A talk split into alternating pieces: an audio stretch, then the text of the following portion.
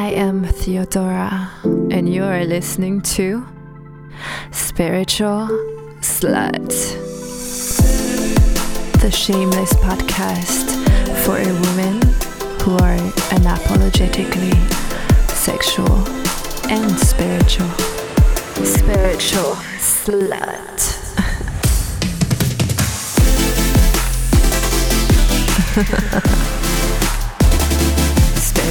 Spiritual slut.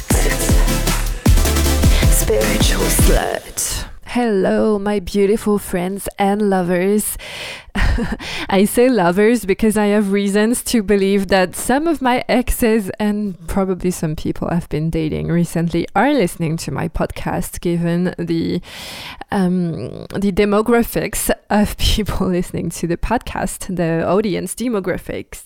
And speaking of which, it seems that I have a significant male audience, so I believe you guys are my fans from my previous project, and so I'm really grateful to have you here. I'm also really grateful for all of you who posted on social media in your Instagram stories about the previous episode. Thank you so much. I see you, I appreciate you, and this is so amazing to see that we can get the conversation going. I'm so grateful for this. And so I'm also saying friends and lovers because it's love month, right?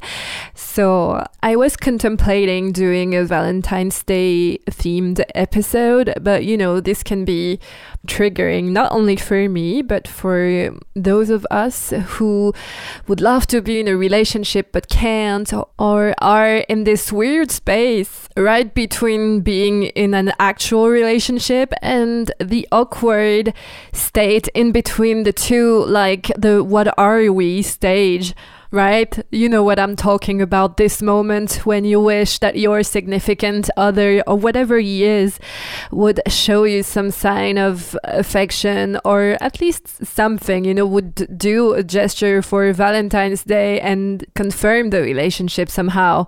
Hi, that's me.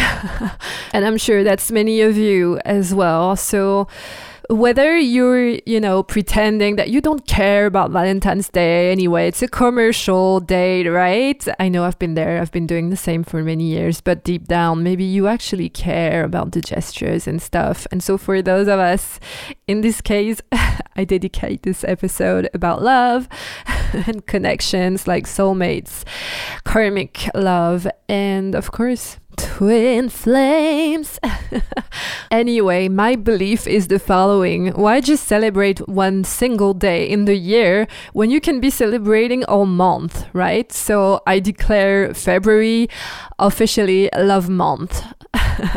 I also dedicate this episode to my lovers, past and future, knowing that some of them are probably listening to this in their car, on their way to work, I don't know. Anyway, I dedicate this episode to you, but at the same time, if you do not want to hear about all my exes, all my previous romantic relationships, now is your chance to skip this episode. Like, seriously, if you do have jealousy issues, I strongly suggest that you skip this episode for now.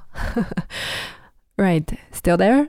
Okay, let's get started. So I truly believe that my mission is to empower other women through my own experience.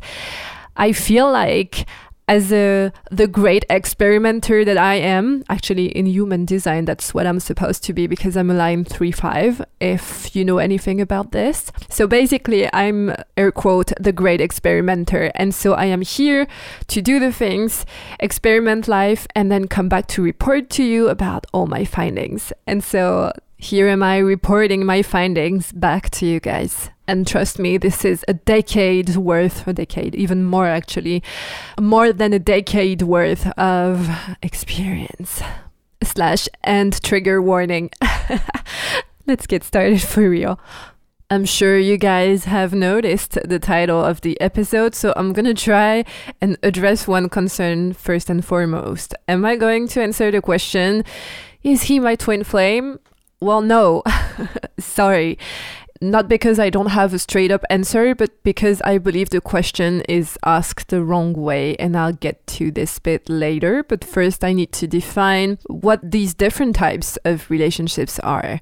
So we have the um, soulmates, and then we have the karmic relationships, and finally, we have the twin flames. I'm pretty sure most of you have heard the phrase twin flames. So, um, twin flames have a highly romanticized narrative, and they it's a type of relationship that has been so pedestaled and glorified by the spiritual community, and for good reason because it seems to be the goal, like it's the end goal of like love relationships. It's like the other part of you, your your true other half that you're gonna love for the rest of your life, and blah blah blah. And so, of course, it's highly romanticized and it's like the ultimate goal. However, before you do encounter your twin flame, you have to go through other types of relationships so that you can experience different types of love and do all the healing required to actually meet your twin flame. When I started my spiritual journey, let's put it this way, I, I wanted to say my spiritual awakening like all of a sudden I awakened, but it's not really the way it went.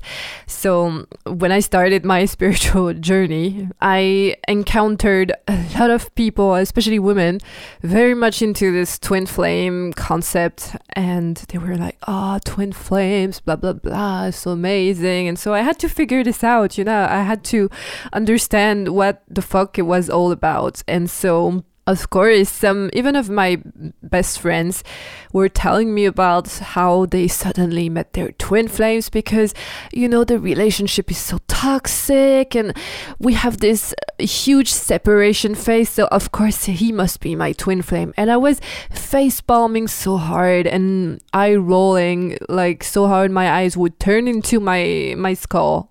Can you picture this? Actually, I'm pretty sure some of you might have this friend right? This friend that make you face palm so hard and goes like, but you know, he has, he's in denial of the love he has for me. He's the runner, I'm the chaser, that's why. And so you go like, oh my God, what is she into right now? What is this new cult that she fell into, you know, like the twin flame cult? And not to say that I don't believe in it it just took me a while to believe in twin flames. It's just that I think, I believe it has more to do with what you are than what the other person is. So Anyway, back to introducing the different types, and let's start with the beginning. It appears we first start with the soulmate. So, the soulmate is like your first love. It's so perfect, so beautiful, and it's so magical, right? The passion is there, it's the chemistry is amazing. There's nothing like it. It's literally your first love, and it will last as long as you as you do not evolve too much, right? So, the soulmate is someone you have have this very unique soul to soul connection. And it seems like an easy love. You know, there's nothing to do, it just comes to you naturally. And it can last a while. But the thing is, if you are to grow spiritually soon, there will be a time when you outgrow the relationship. And so it's not that the love stops. It's not that you you don't love the person anymore. It's like you don't feel like this relationship nourishes you uh, like it did before. Therefore you need to break up with the person. It's not them it's you right? So the classic phrase but it's so true in this case. And to tell you about my own experience i had been in a relationship with two soulmates. Uh, the second one I'm still talking to right now, and we are still very close, very, very close friends. More than friends, actually. It's a different kind of connection, but uh, there is basically no toxicity in soulmates relationship because there's this feeling of, uh, in French, we say âme sœur which means sister souls. So basically, it's souls that are from the same family. And even though there's a romantic dimension to it in this case, in the case of soulmates, there's also an element of family. I don't want to say this because this sounds a bit incestuous, but um, you get my drift. I'm sure. There's this feeling of familiarity with the person, like you understand them easily, they understand you, you finish their sentences and they do yours. Everything is so intuitive, and you've never experienced this before. It's your first true love. So back to my two relationship. The first one was conveniently a neighbor of mine and he was a musician and was also a musician. I was a singer at the time in the band and he was the guitarist of the band. What a romantic story, right? It sounds really perfect, but that's how soulmates find each other. It's really like Bonnie and Clyde kind of thing, you know, soulmates. We are ride or die. So that was my experience. It lasted a good eight years with this person. So to tell you, it's usually a very beautiful story. But I, in my case, I outgrew the relationship at one point because I desired to expand, to travel the world and, you know, do different things. And my partner at that time, my soulmate, was very comfortable where he was. So I couldn't, in all fairness, I couldn't ask him to change just because I felt like it. He wasn't comfortable with it, and that was his right, you know, to not be on board with my next destination. So um, I guess I just had to break up with him. And we had this really, I want to say beautiful breakup, which is a weird thing to say, but I can at least say that it was really honest and respectful and very emotional at the same time. When we broke up, it was like, it's not that I don't love you anymore, it's that I need to explore the world and have other experiences. And to this, he said, Of course, you are young and I'm like your first love, so of course you want to, you know, have other experiences, including with other men. And like this was so mature of him to say because at the time I was I was at my Saturn return, which is quite interesting. You know, the Saturn return is where your first life crisis happens. So I was turning 27 when I broke up with him. And all my life turned around when I did. I left my soulmate, I left my house in London. I had a house in London with my with my personal recording studio and I really loved it. But I wanted adventure more than anything. So even though I loved my house and I loved the recording studio and even though I loved my ex, I wanted adventure more than anything and I guess I wanted spiritual growth, even though I didn't call it this way. And that's probably how you would recognize that you are outgrowing your soulmate relationship.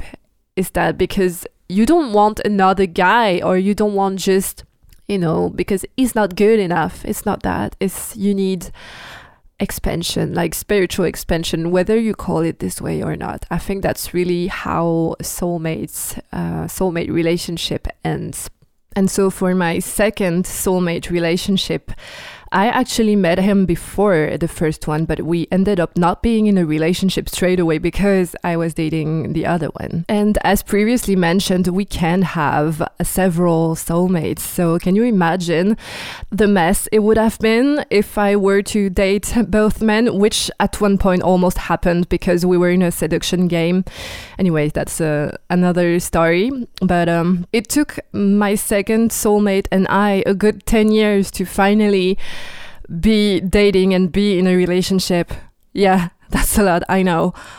But this goes to show you how intense the connection can be between soulmates because 10 years after, even like a few years of not talking, the connection was still there, the desire was still there. So that's basically what soulmates are all about.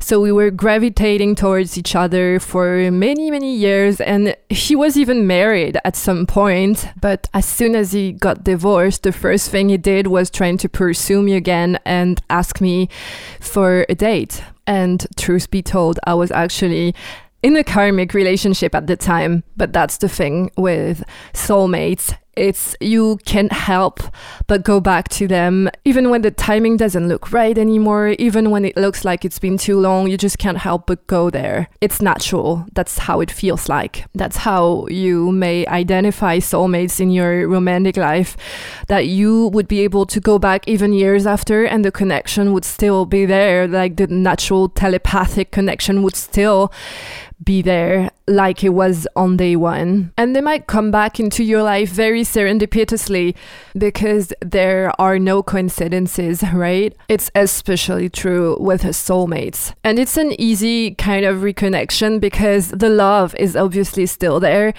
since the two protagonists didn't break up because there was no love anymore. It was more about outgrowing the relationship. So, when soulmates do get back together after a separation, of course, it feels comforting. It's natural. It's comforting because it's something they've experienced before, and there's the sense of familiarity, like sister souls, right? So, familiarity and comfort and ease and flow because of the telepathic connection. It's the easiest love you can think of. And it took me a karmic relationship to acknowledge that it was really a soulmate because it was so different, so much easier, and so much less painful than karmic relationships. Karmic relationships are basically the love that you wish was working but never did. Because in karmic relationships, you do not have this mutual understanding of one another, nor the telepathic connection. Quite the opposite, actually. It seems like it's almost impossible to understand each other fully, and that's exactly what brings out so much passion passion in the Greek sense of the term, which means to suffer. Not to sound dramatic, but passion comes from the word pathos. And this word alone could really describe karmic relationships because that's the overall undertone of the relationship. It's gnarly, it's complicated, it's painful, it's very conflictual, it has tons of friction, and we all know that friction creates sexual tension that in turns creates passion. Passion also because you want to love the person, you really do, but you also suffer in the process from not being understood by the same person. So, suffering, lots of it. And so, why do you suffer? Because your soul wounds are being activated.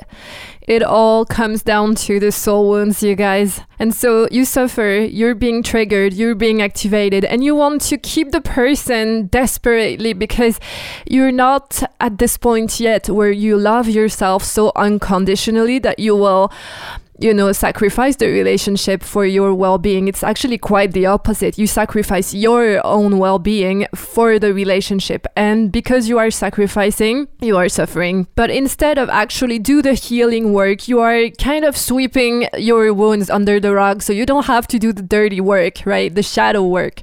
It is so required of you but at the same time you feel like if you do the healing it's going to separate you from your karmic love. It's going to end the relationship because when two souls don't vibrate on the same frequency, well, then there's no point of them staying together.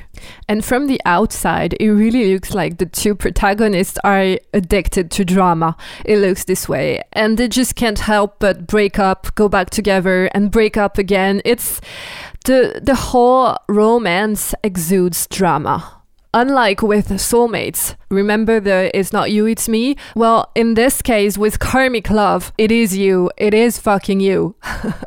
it is you, and you're toxic, and you hurt me, and I will go back to you because I will once again refuse to work on my own wounds, and you will feel the same, and we will end up in this karmic cycle of breaking up and getting back together. And so during the first karmic relationship I myself got into, I was heavily triggered on my wound of abandonment. But the thing is, because at that time I was not spiritually anywhere near where I am today, I was, of course, not aware that this sort of soul wounds even existed. So when you don't know you have a wound, of course, you're not willing to do the healing because how would you heal something you're not cognizant of? So I was being triggered in my abandonment wound by this person. And every time this person would act in a way that would make me feel abandoned, I would find all the excuses, I'd be like, it's not his fault. He's very busy he lives overseas, he's da da da da da, all the excuses I could find so I could preserve the relationship and not confront him in any way, right? Because that's the very thing we seek to avoid in karmic relationship. We seek to avoid confrontation when in fact we create more conflict by doing so twisted, right? And eventually the relationship will end because there is too much pain, too much damage has been done, and there's nothing you can do to fix it. It, feels like there's no hope for this relationship. So, um, if you recognize this dynamic in one of your relationships, then it's probably a karmic relationship, a karmic love. To give you another example, my uh, my second, I was about to say toxic relationship, actually karmic relationship, but it's the same. It was very toxic indeed, just like the previous one, except that I was being activated on another soul wound of mine, which was the soul wound of humiliation, which I discussed in the previous episode, which you guys seem to have enjoyed very much. I invite you to listen to it if you haven't already. Anyway, I was being triggered this time on my soul wound of humiliation, and it is said that you get trapped in a karmic cycle where you will repeat the mistake, if we can call this a mistake, until you've learned the lesson, or in this case, until you've healed the wound. But the problem is, you will never heal the wound as long as you're in this karmic relationship. The healing has to come from inside.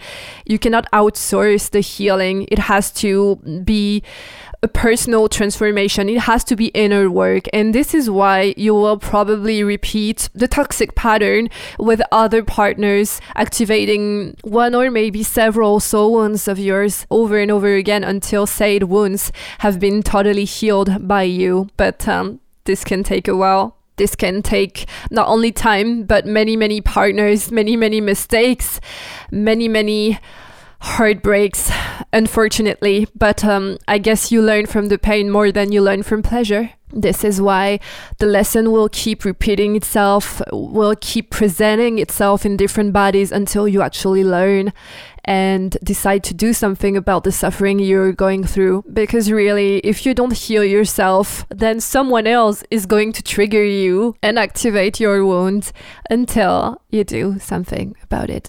So, what is the thing that you can do? You ask. Well, the most obvious thing to do would be asserting a healthy boundary around your wound so you can heal it yourself and process it at your own pace. But this might take a lot of time and it might take someone else. So, more on this later. But um, you might not have the same wounds that I do. I spoke about my wound of humiliation and my wound of abandonment. You might have the soul wound of betrayal or injustice or rejection, which are totally different. Just to give you an example, if you have the wound of betrayal, you might get triggered by a partner who will be, air quote, cheating on you, whatever that means to you, but that might not necessarily means that they're cheating on you to them for example, someone who's texting other girls, even if they don't actually mean to develop any sort of relationship with them, but you will feel really betrayed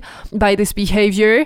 And because of your inability to assert a healthy boundary around this wound and how such a behavior is not okay and you don't sit well with it, then you're going to be triggered over and over again. Basically, if you do not assert a boundary somewhere, of course, it's going to be trespassed or the lack of boundary is going to be trespassed by your partner in conflict. Same goes with the soul wound of rejection. If it is one of yours, you can come across a karmic partner that will reject you in many ways or do things that will feel like rejection to you while not being necessarily rejection to them the point of a karmic relationship is basically to activate you on your soul wounds, whichever they are, so that you can acknowledge them and later on work on them, even though you might not be willing to work on them until you've ended up said karmic relationship beforehand. I want to add this thing as well. It's great to have self awareness, but then we need to have relational awareness, as it's only within the context of a relationship relationship that you can experience your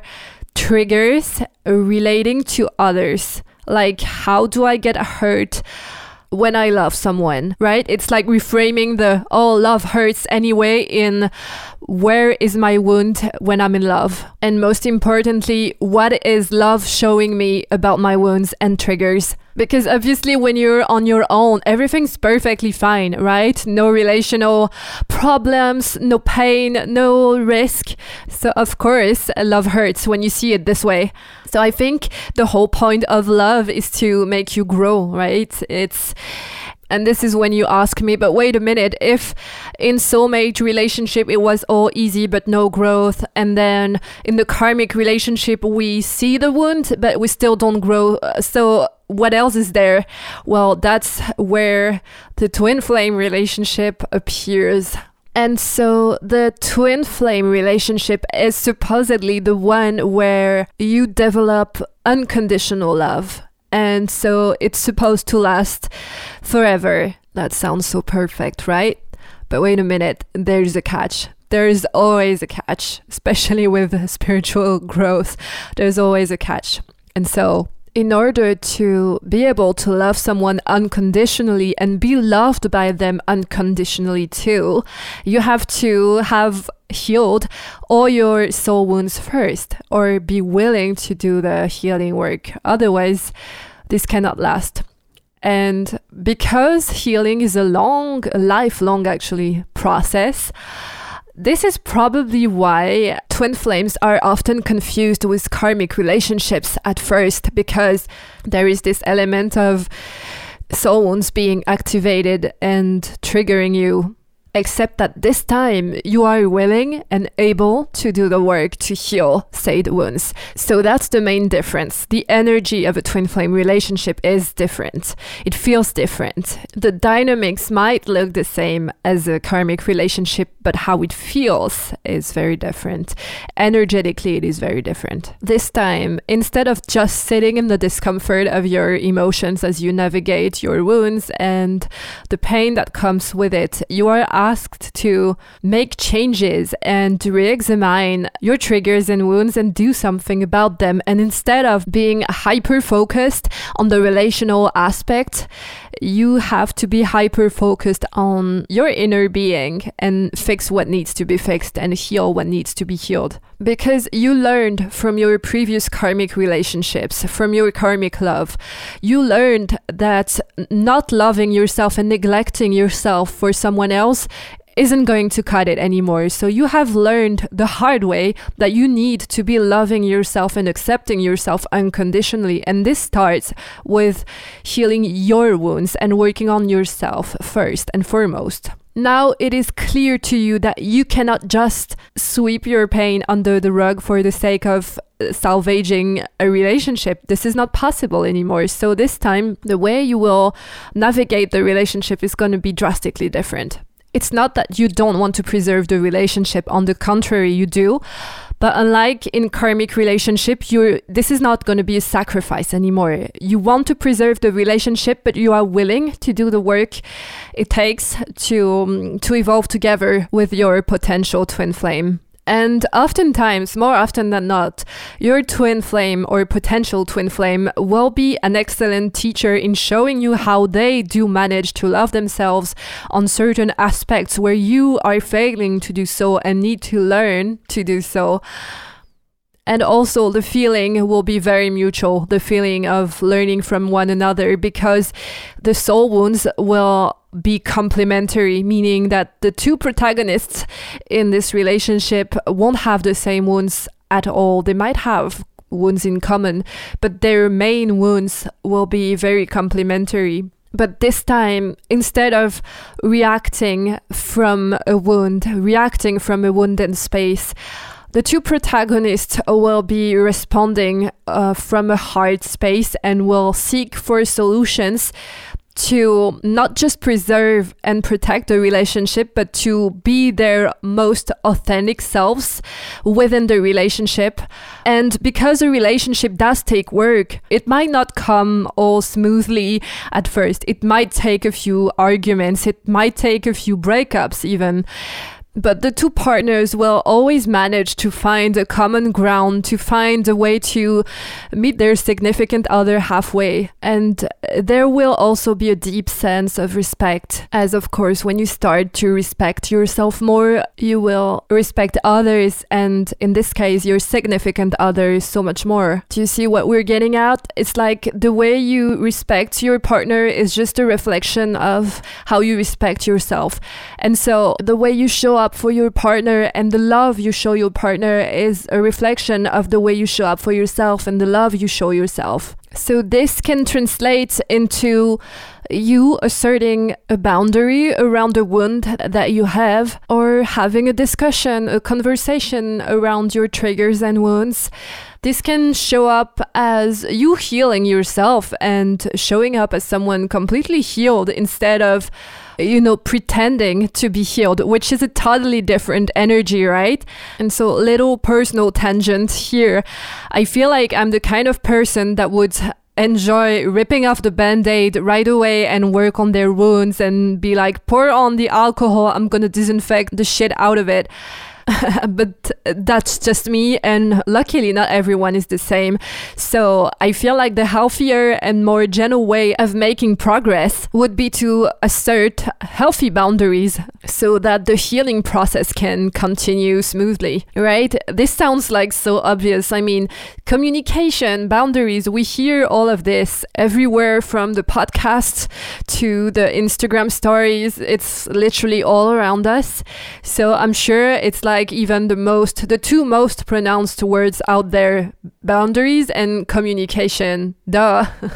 so, anyway, I'm pretty sure the reason why it's like this, it's because everyone is aiming for a twin flame style relationship, like unconditional love, right? So, if we are all aiming for this, for sure, there's a lot of sense applying these to the twin flame dynamics. It's Actually, I feel like the twin flame relationship is the only one where you will succeed in doing so because everyone knows communication is key, right? We all know this.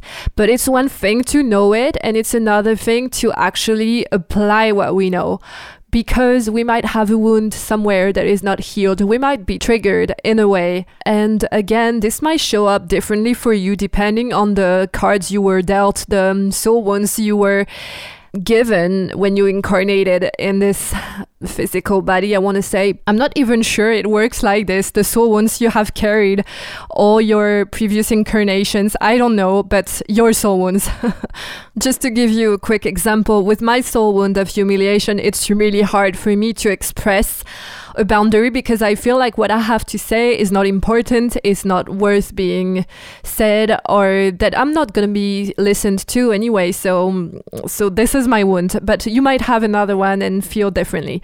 My whole point is that it's going to be hard for you to be self-expressed when you're reacting from a wound, and because you cannot be self-expressed, it's gonna be hard for you to communicate your needs pertaining to a certain wound of yours from what I experienced myself in the context of a twin flame like relationship the um, pain you are going to experience from being triggered in your wound is never something that your significant other will do to hurt you. It will never be, the hurting will never be intentional. It will never be something personal. It will be something that you take personally, however, but it will never be personal. That's the difference. That's the nuance.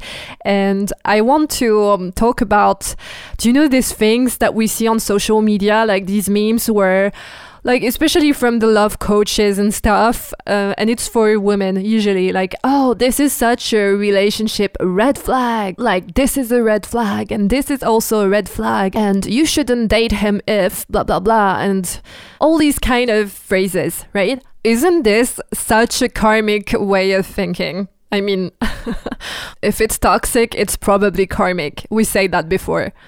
I feel like the accusation of a red flag is more like avoiding taking ownership of your wound and be like, oh no, it's the other person's fault. It's not mine. I'm not guilty. They're guilty. I am not the faulty one for having a wound. They are the guilty one for hurting me. Am I going to stay in this relationship that causes me so much pain? No, no, no, no, no, no. I don't want to do the work on myself. This is too much. So, red flag. anyway, I think you get the idea. But, um, I mean, it could be someone who will have the intention to hurt you, although I don't believe that would be the majority of cases. I truly believe that the intent behind the action is what makes it something toxic or not, instead of just interpreting an action like, oh, doing this this way is toxic, you know? Anyway, I feel like red flags are actually activation points on your soul wounds, at least most of the time isn't it like the shadow side of like female empowerment especially on social media like oh ladies do not do this do not do that this is a red flag blah blah blah i mean no it's okay to be vulnerable. It's okay to be flawed. We all are. And the more wounded you are, the more likely you are to manifest someone as wounded as you. And same goes for a twin flame. You are more likely to manifest a twin flame, someone who loves you unconditionally if you yourself have done the work and love yourself unconditionally. First anyway about the red flag stuff i truly believe that as a like as a i want to say as a collective it's like we rely more on what other people have to say than on our own governance if it makes any sense. It's like we seek the answers outside of ourselves as if some memes on instagram would tell us the truth about whether someone is your twin flame or a karmic relationship or if he's toxic or not, you know? When you can simply do the work yourself and figure this out intuitively. I feel like these days, and that's a semi political tangent for me here, but I feel like we are living in an era where we trust the governments and their agendas way more than we do trust our own self governance to the expense of our own sovereignty and even bodily autonomy sometimes. So I don't know if this is like spiritual laziness to rely on others rather than learning to trust our own inner guidance system, but it feels like this to me. I really feel like we are in an era of spiritual laziness in all aspects, including in relationships. And so these kind of like self help, which is not really self help, memes uh, saying, oh, red flags and stuff, it's not really helping you to connect with your own inner guidance and your own intuition. And I blame society for this. Don't get me wrong. I feel like society has conditioned us to be this way. We are conditioned to not take our healing into our own hands. And this is true for all aspects of life. So, even though this is a podcast about relationships and sexuality, female sexuality especially, and love and spirituality, I feel like the problem is more general. And that's the end of my semi political tangent here. So, back to the twin flame problematics. So, is he your twin flame? I think it's the wrong question. As I said in the beginning of this episode, I really feel like the question would be Am I a twin flame? Or am I an energetic match for a twin flame, if you prefer? Because when you are overly focused on the relational aspect, then you are operating from a wounded place instead of a healed place. And as discussed previously, if you are still wounded, then you're going to attract someone who is as wounded as you and possibly a karmic match for you. Did I say toxic? Whereas if you are focused on yourself, focused on your own healing, and aiming to love yourself unconditionally so you can love others the same way, then it's pretty obvious that you will be a match for someone who's working on healing themselves too and ready for unconditional love, aka a twin flame. Got it? that moment when you realize that you were the toxic one all along. and so I hope this was helpful. And I hope my little experience of a decade of relationships has given you some light bulb moments, hopefully. Please tag me in your shares on social media. I'm so grateful to have you here, guys. It's like the community is growing and it's such a nice thing to see. I'm so grateful for you all. I'd like to leave you guys with the reference of a book that was gifted to me by my best friend. It's a book by a psychic medium called Kate Rose, and the book is called You Only Fall in Love Three Times. It's written for women primarily, but it's really well written, and it really helped me a lot to understand the karmic connections, the soulmates, the twin flames, of course. She explains everything about these three types of love, and I highly recommend this book. I will reference it in the show notes for you guys. Again, thank you so much for listening to this episode. I am so grateful to have you. And I look forward to see you on the next one. And meanwhile, I hope you enjoy your life with your significant other. Bye, guys. Mwah.